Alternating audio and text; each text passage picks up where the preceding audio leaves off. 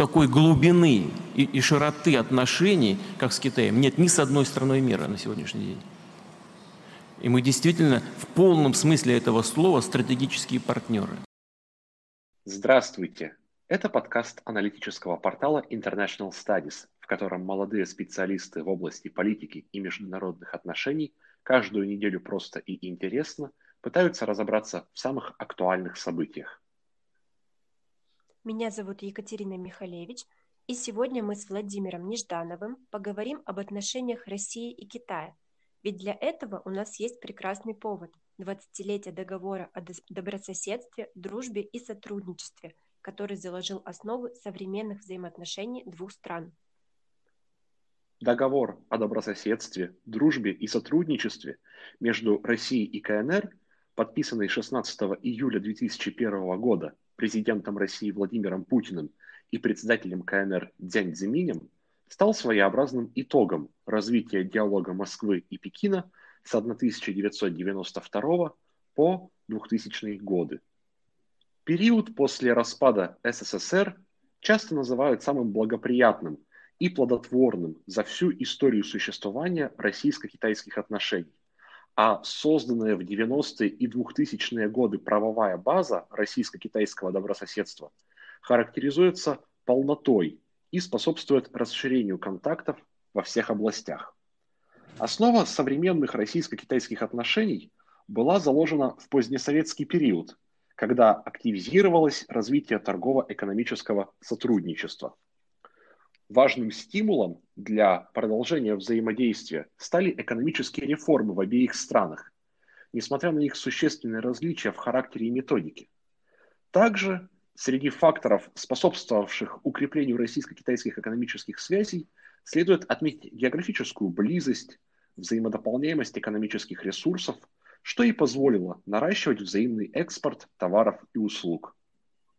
Начало 2000-х годов – принесло дальнейшее улучшение российско-китайского экономического взаимодействия, обусловленное, с одной стороны, восстановлением и ростом российской экономики после дефолта 1998 года, а с другой стороны, вступлением Китая в ВТО в 2001 году с последующим принятием обязательств по либерализации внешнеэкономической деятельности.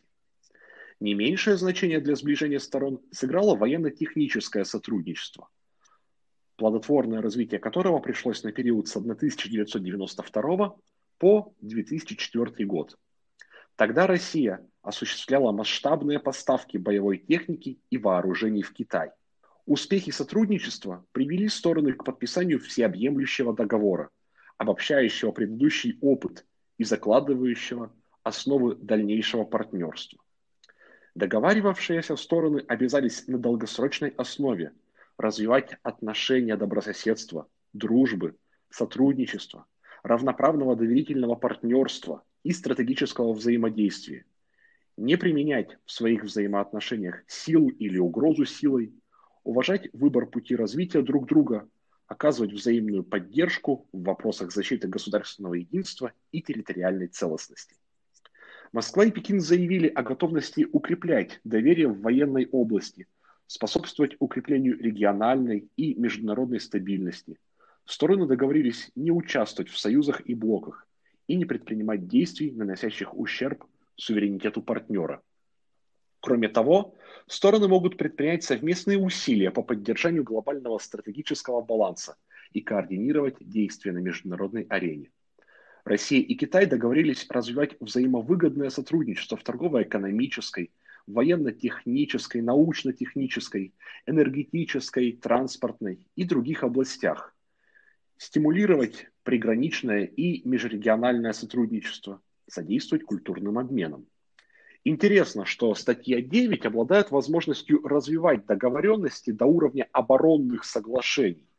В случае возникновения угрозы миру или угрозы агрессии, Москва и Пекин незамедлительно вступают в контакт, и проводят консультации в целях устранения возникшей проблемы. Договор 2001 года одинаково выгоден Москве и Пекину. В частности, с его помощью Китай получил возможность развивать и модернизировать свои вооруженные силы. Договор позволил Пекину добиться стабильных поставок топлива, особенно нефти, а также продемонстрировал поддержку России современной политики КНР. Что касается России, то она стремится получить источники инвестиций и доступ на китайский рынок вооружений и энергоресурсов. Таким образом, развитие отношений России и КНР в последние 20 лет основывается на статьях договора о добрососедстве, дружбе и сотрудничестве.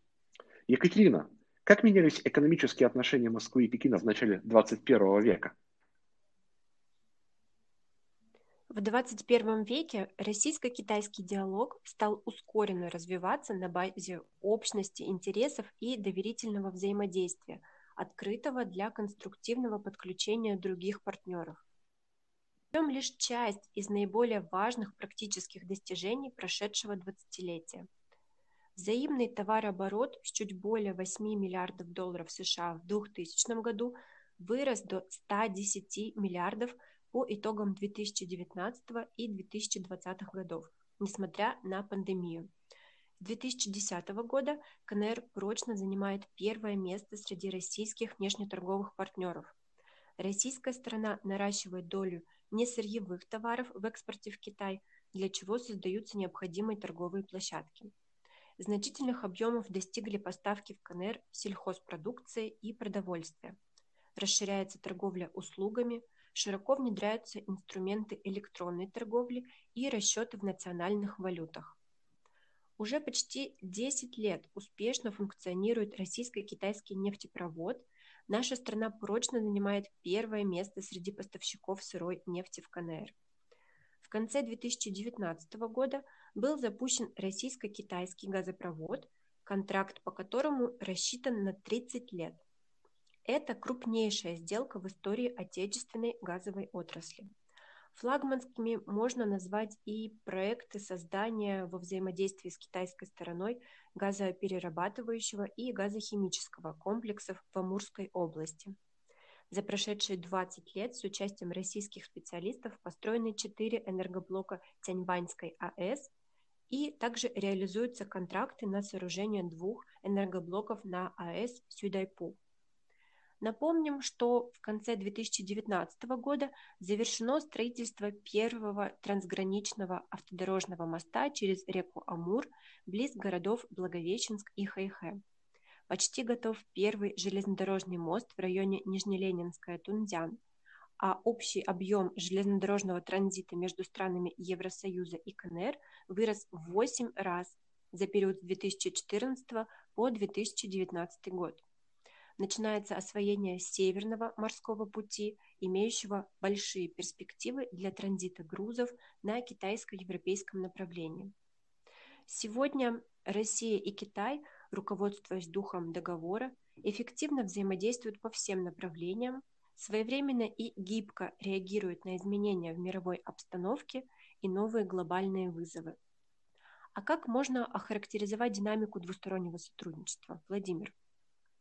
Несмотря на всеобщее внимание к проблематике российско-китайского сотрудничества, среди экспертов вряд ли можно найти единодушный ответ, являются ли Москва и Пекин друзьями или конкурентами. С одной стороны, российско-китайские отношения могут быть охарактеризованы формулой «нет альянсу», «нет конфронтации», «нет противостоянию с третьей стороной».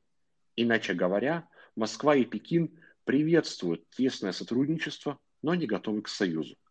С другой стороны, китайское издание Хуанцю Шибао писало, что Москва и Пекин усердно работают над поддержанием глобальной стратегической стабильности. При этом Россия и Китай косвенно являются более слабыми державами, которые противостоят гегемонии более сильных Соединенных Штатов. Россия и Китай в перспективе могут стать конкурентами в определенных областях, так, в последние годы Пекин стал вторым по величине производителем оружия в мире, вытеснив Москву на третье место.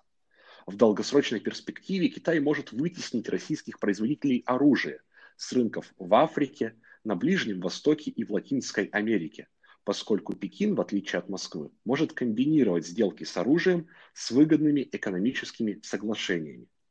При этом несмотря на громкое заявление Владимира Путина о возможности вообразить создание российско-китайского военно-политического альянса, сделанное осенью 2020 года, Россия и Китай вряд ли пойдут на это.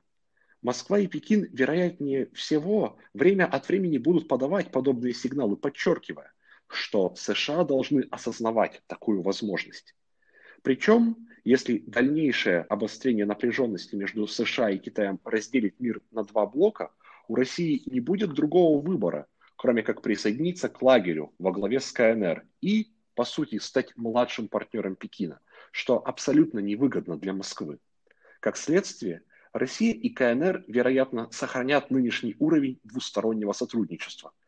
Хотя предновогодний телефонный разговор Владимира Путина и Си Цзиньпина сигнализировал, что Москва и Пекин в случае угрозы готовы выступить единым фронтом. В итоге Россия и Китай столкнулись со сложностями дальнейшего углубления как экономического, так и политического сотрудничества, поскольку обе стороны не видят необходимости выходить за рамки достигнутого уровня партнерства.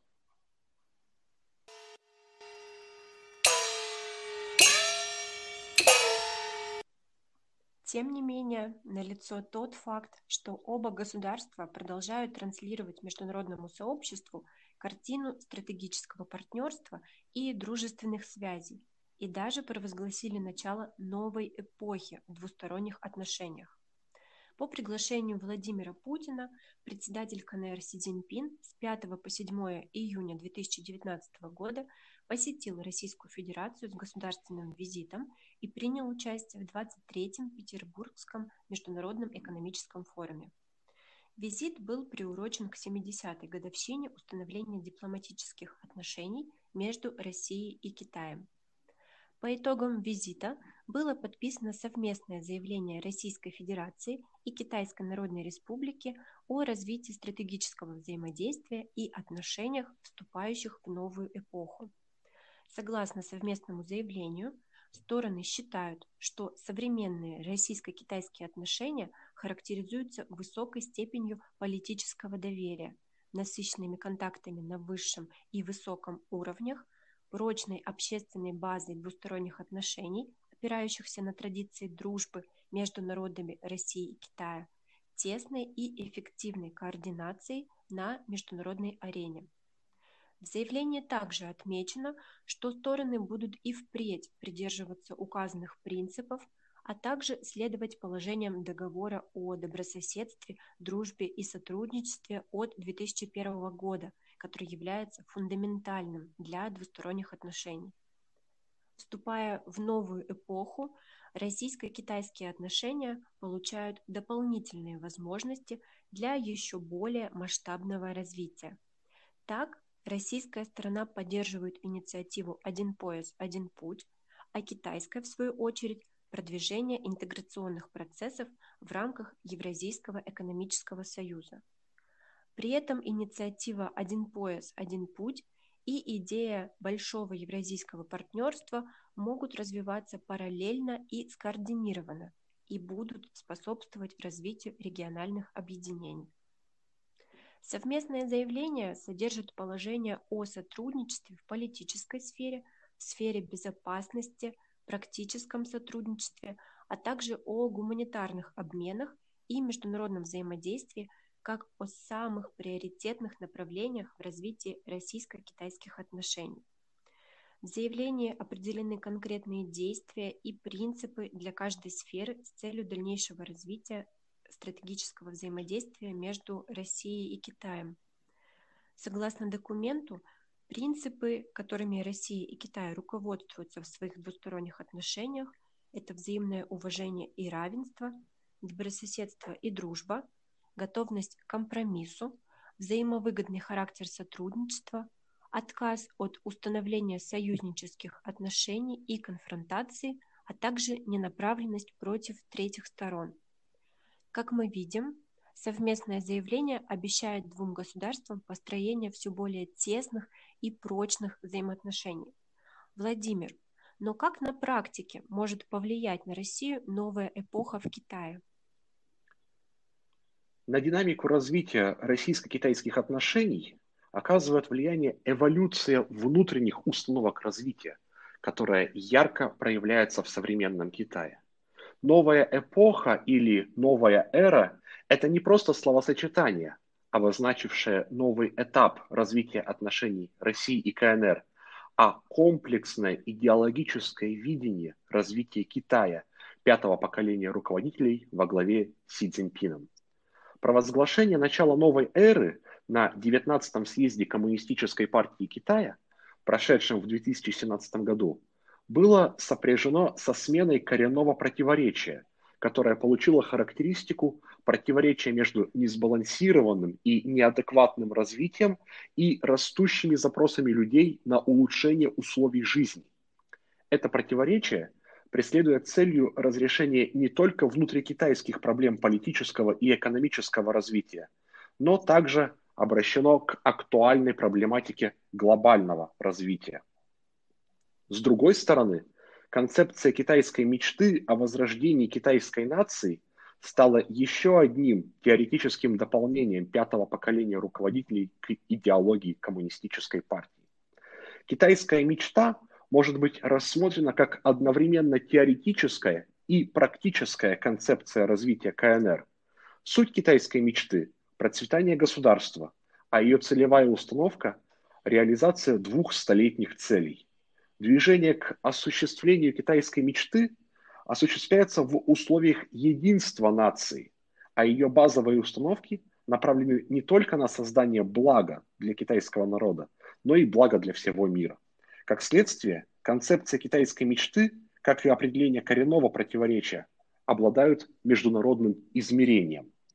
Говоря о концепции китайской мечты, Си Цзиньпин подчеркивал, что Китай ведет нескончаемую борьбу за достойное место в системе международных отношений со времен опиумных войн. Подобный взгляд актуализирует инверсионную модель исторической памяти по типу враг-друг и подчеркивает актуальность исторического опыта для настоящего и будущего КНР, сталкивающегося с противодействием конкурентов на мировой арене. Китайская мечта обладает многочисленными ответвлениями, которые позволяют использовать этот подход в различных политических и экономических контекстах.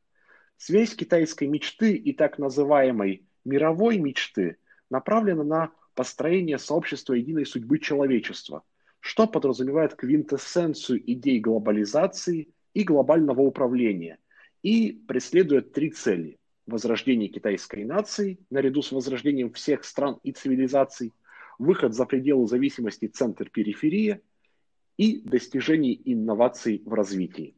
В Китае также говорят об изменении ситуации в международных отношениях. В июне 2018 года председатель КНР Си Цзиньпин предложил оборот – изменения, которые происходят один раз в 100 лет – Смысл оборота заключается в том, что система международных отношений и глобального управления переживает глубокие изменения, что укрепляет позиции Востока в мировом балансе сил. Мир движется к многополярности. В сложившейся ситуации Китай должен использовать открывшуюся стратегическую возможность для сохранения и укрепления собственных позиций. Наконец, в последние годы инициатива пояса и пути стала визитной карточкой политической и экономической стратегии современного Китая. Развитие инициативы происходит в контексте эволюции подходов Китая к определению международного порядка. Если раньше в Пекине говорили о складывании нового международного порядка или нового политического и экономического международного порядка, то теперь утвердилась формула более справедливый и рациональный новый международный порядок. Подобный переход указывает, что международные проекты Пекина, включая пояс и путь, будут интегрированы в существующий порядок, стремясь развить его в более справедливом ключе. Развитие пояса и пути в рамках идейного и ценностного контекста концептуальных основ внешней политики КНР обусловлено тем, что на этапе первичной разработки стратегии Центральный комитет Компартии Китая требовал, чтобы разработчики тщательно изучали ряд особо важных выступлений руководства партии, вникая в сущность их ценностных ориентиров.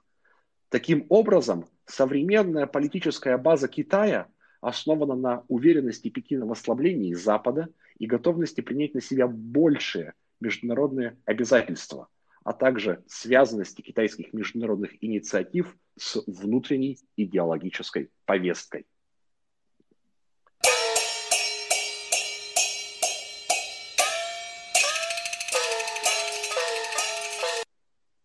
Сегодня взаимоотношения России и Китая находятся в сложной реальности и не могут быть сведены к банальному противостоянию с Западом. Так, важно учитывать, что в отношениях России и КНР не последнюю роль играют Япония, Индия, Вьетнам, а также США и Европейский Союз. В последние годы отношения в рамках российско-китайско-японского треугольника – становится все более весомым фактором развития политической ситуации в АТР. Взаимоотношения Китая и Японии во многом определяют баланс сил в Восточной Азии. Принимая во внимание специфику отношений между этими странами и наличие неразрешенных конфликтов, Россия стремится поддерживать стабильность в регионе, в том числе участвуя в совместных проектах, прежде всего экономических. Таким образом, в регионе формируется эффективная модель международных отношений, которая учитывает интересы и особенности социально-политической и экономической систем входящих в нее государств, а также позволяет сглаживать конфликты между сторонами. Что касается Китая, России и Индии, их отношения являются сегодня важнейшей геополитической силой не только в АТР, но и в мире – по всем основным вопросам мирового развития интересы всех членов тройственного диалога сходятся или очень близки, что открывает перспективы плотного взаимодействия по актуальным вопросам мировой политики. Взаимодействие трех государств, суммарное население которых составляет 40% населения земного шара, позволяет повысить международный вес каждой из них. По заявлениям лидеров трех стран – их сотрудничество не направлено против кого бы то ни было, но в то же время оно призвано сделать мир многополярным и способствовать демократизации мирпорядка. А как складываются отношения России и Китая с Вьетнамом? Россия имеет конструктивные и дружественные, пусть не всегда глубокие, отношения со всеми странами Юго-Восточной Азии и нацелена на извлечение конкретной экономической выгоды из связи с ними, в том числе для достижения внутренних целей развития. Россия в Юго-Восточной Азии не берет на себя лишнюю ответственность и не впутывается в неразрешимые конфликты, а действует в логике спроса и предложения, опираясь на многосторонние институты и правила игры. Россия и Вьетнам сотрудничают в разведке и добыче нефти и газа на континентальном шельфе республики. Противоречия Китая и Вьетнама относительно принадлежности шельфа таким образом неизбежно сталкиваются с интересами России, что не позволяет в данном случае рассматривать Москву и Пекин как сторонников единой позиции в международных отношениях. Кроме того, Москва и Ханой сотрудничают в таких отраслях, как промышленное производство, электроэнергетика, добыча и переработка полезных ископаемых, сельское хозяйство, связь и телекоммуникации, функционирует зона свободной торговли между Вьетнамом и Евразийским экономическим союзом. Что же касается Запада, многие политики и эксперты рассматривают сближение Москвы и Пекина как следствие давления со стороны США. Эскалация противоречий США и КНР, конечно, сыграла свою роль в сближении Москвы и Пекина. Тем не менее, Россия и Китай все еще не готовы поддерживать друг друга в реальном геополитическом противостоянии, будь то конфликт России и Запада или позиция Пекина по Южно-Китайскому морю. Вместе с этим все чаще приводится мнение, что США стремятся мобилизировать своих союзников на противостояние с Россией и КНР. Союзники США в Европе могут оказать поддержку политике Вашингтона, приняв решение использовать ресурсы НАТО в противостоянии с Китаем – а саммит лидеров НАТО, запланированный на конец 2021 года, может открыть возможности Вашингтона лоббировать проблематику противостояния с Пекином. Китайско-европейские отношения можно охарактеризовать как относительно мирное, так как каких-либо значимых конфликтов между Китаем и ЕС в настоящее время нет. Кроме того, в будущем Евросоюз может попасть под влияние Поднебесной благодаря китайскому проекту нового шелкового пути, что указывает на внешнеполитические и экономические амбиции КНР на европейском континенте. Отношения Китая и ЕС не имеют огромного влияния на отношения Китая и России, но могут повлиять на отношения России и ЕС. В случае, если Китай втянет ЕС в зону своего влияния, это может автоматически сделать ЕС более сговорчивым и с Россией, особенно в случае реализации проекта нового шелкового пути, который будет проходить через территорию России. Таким образом, дальнейшее развитие подходов в реализации российско-китайского договора должно опираться на ряд факторов. Во-первых, становится очевидным, что документу недостает идеологического значения, которое бы подчеркнуло выход отношений Москвы и Пекина на принципиально новый уровень. В сентябре 2020 года Левада-центр опубликовал результаты опросов, которые демонстрируют двойственное восприятие КНР и китайцев среди россиян. Так, мнение о том, что Китай выступает ближайшим другом России – разделяют 40% респондентов. Однако до 2014 года не более 24% россиян были готовы называть Китай союзником России. На личностном уровне большинство россиян и вовсе не готовы к близким отношениям с выходцами из Китая. Больше половины россиян предпочитают держать граждан КНР на максимальном от себя расстоянии, выступая за ограничение или полный запрет на их въезд в Россию. Отчасти это происходит из-за разницы в уровнях экономического и политического сотрудничества, а также из-за того, что общества двух стран знают друг о друге крайне мало. При этом на фоне пандемии коронавируса Россия и Китай продолжают демонстрировать высокий уровень взаимного доверия в политической сфере, что в конечном счете может стать основой для укрепления общественных связей сторон. Во-вторых, России и Китаю необходимо продолжить углубление взаимодействия в наиболее важных отраслях, начиная с торгово-экономического сотрудничества и заканчивая энергетикой, инфраструктурой и информационными технологиями. Важным фактором укрепления партнерства могут стать дополнительные соглашения в конкретных сферах взаимодействия, что позволит актуализировать договор на ближайшие 5-10 лет. Важно, чтобы дополнительные соглашения – ставили целью не количественное измерение успеха, а проведение конкретных программ, которые бы способствовали техническому прогрессу. В-третьих, необходимо, чтобы договор или дополнительное соглашение к нему учитывали процесс сопряжения ЕАЭС и инициативы пояса и пути. Подобный шаг позволит актуализировать проблемы взаимодействия Евразийского союза и китайской инициативы и откроет дополнительные возможности на этом направлении.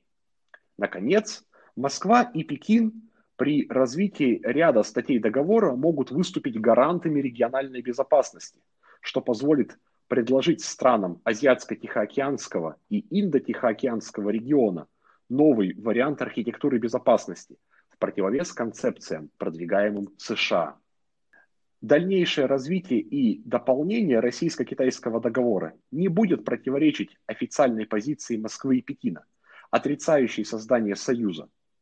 Напротив, это позволит избежать застоя в двусторонних отношениях, столкнувшихся с пределами развития в рамках существующих договоренностей, а внимание и актуализация договора 2001 года и подписание дополнительных соглашений к нему могут не только зафиксировать успехи развития российско-китайских отношений за последние 20 лет – но и наметить перспективы сотрудничества до середины 21 века. С вами был подкаст от аналитического портала International Studies и его ведущие Владимир Нежданов и Екатерина Михалевич. Слушайте нас на всех доступных платформах, оставляйте отзывы, комментарии и вопросы. До встречи на следующей неделе. 深夜花园里，四处静悄悄，只有风儿在轻轻唱。夜色多么好，心儿多爽朗，在这迷人的晚。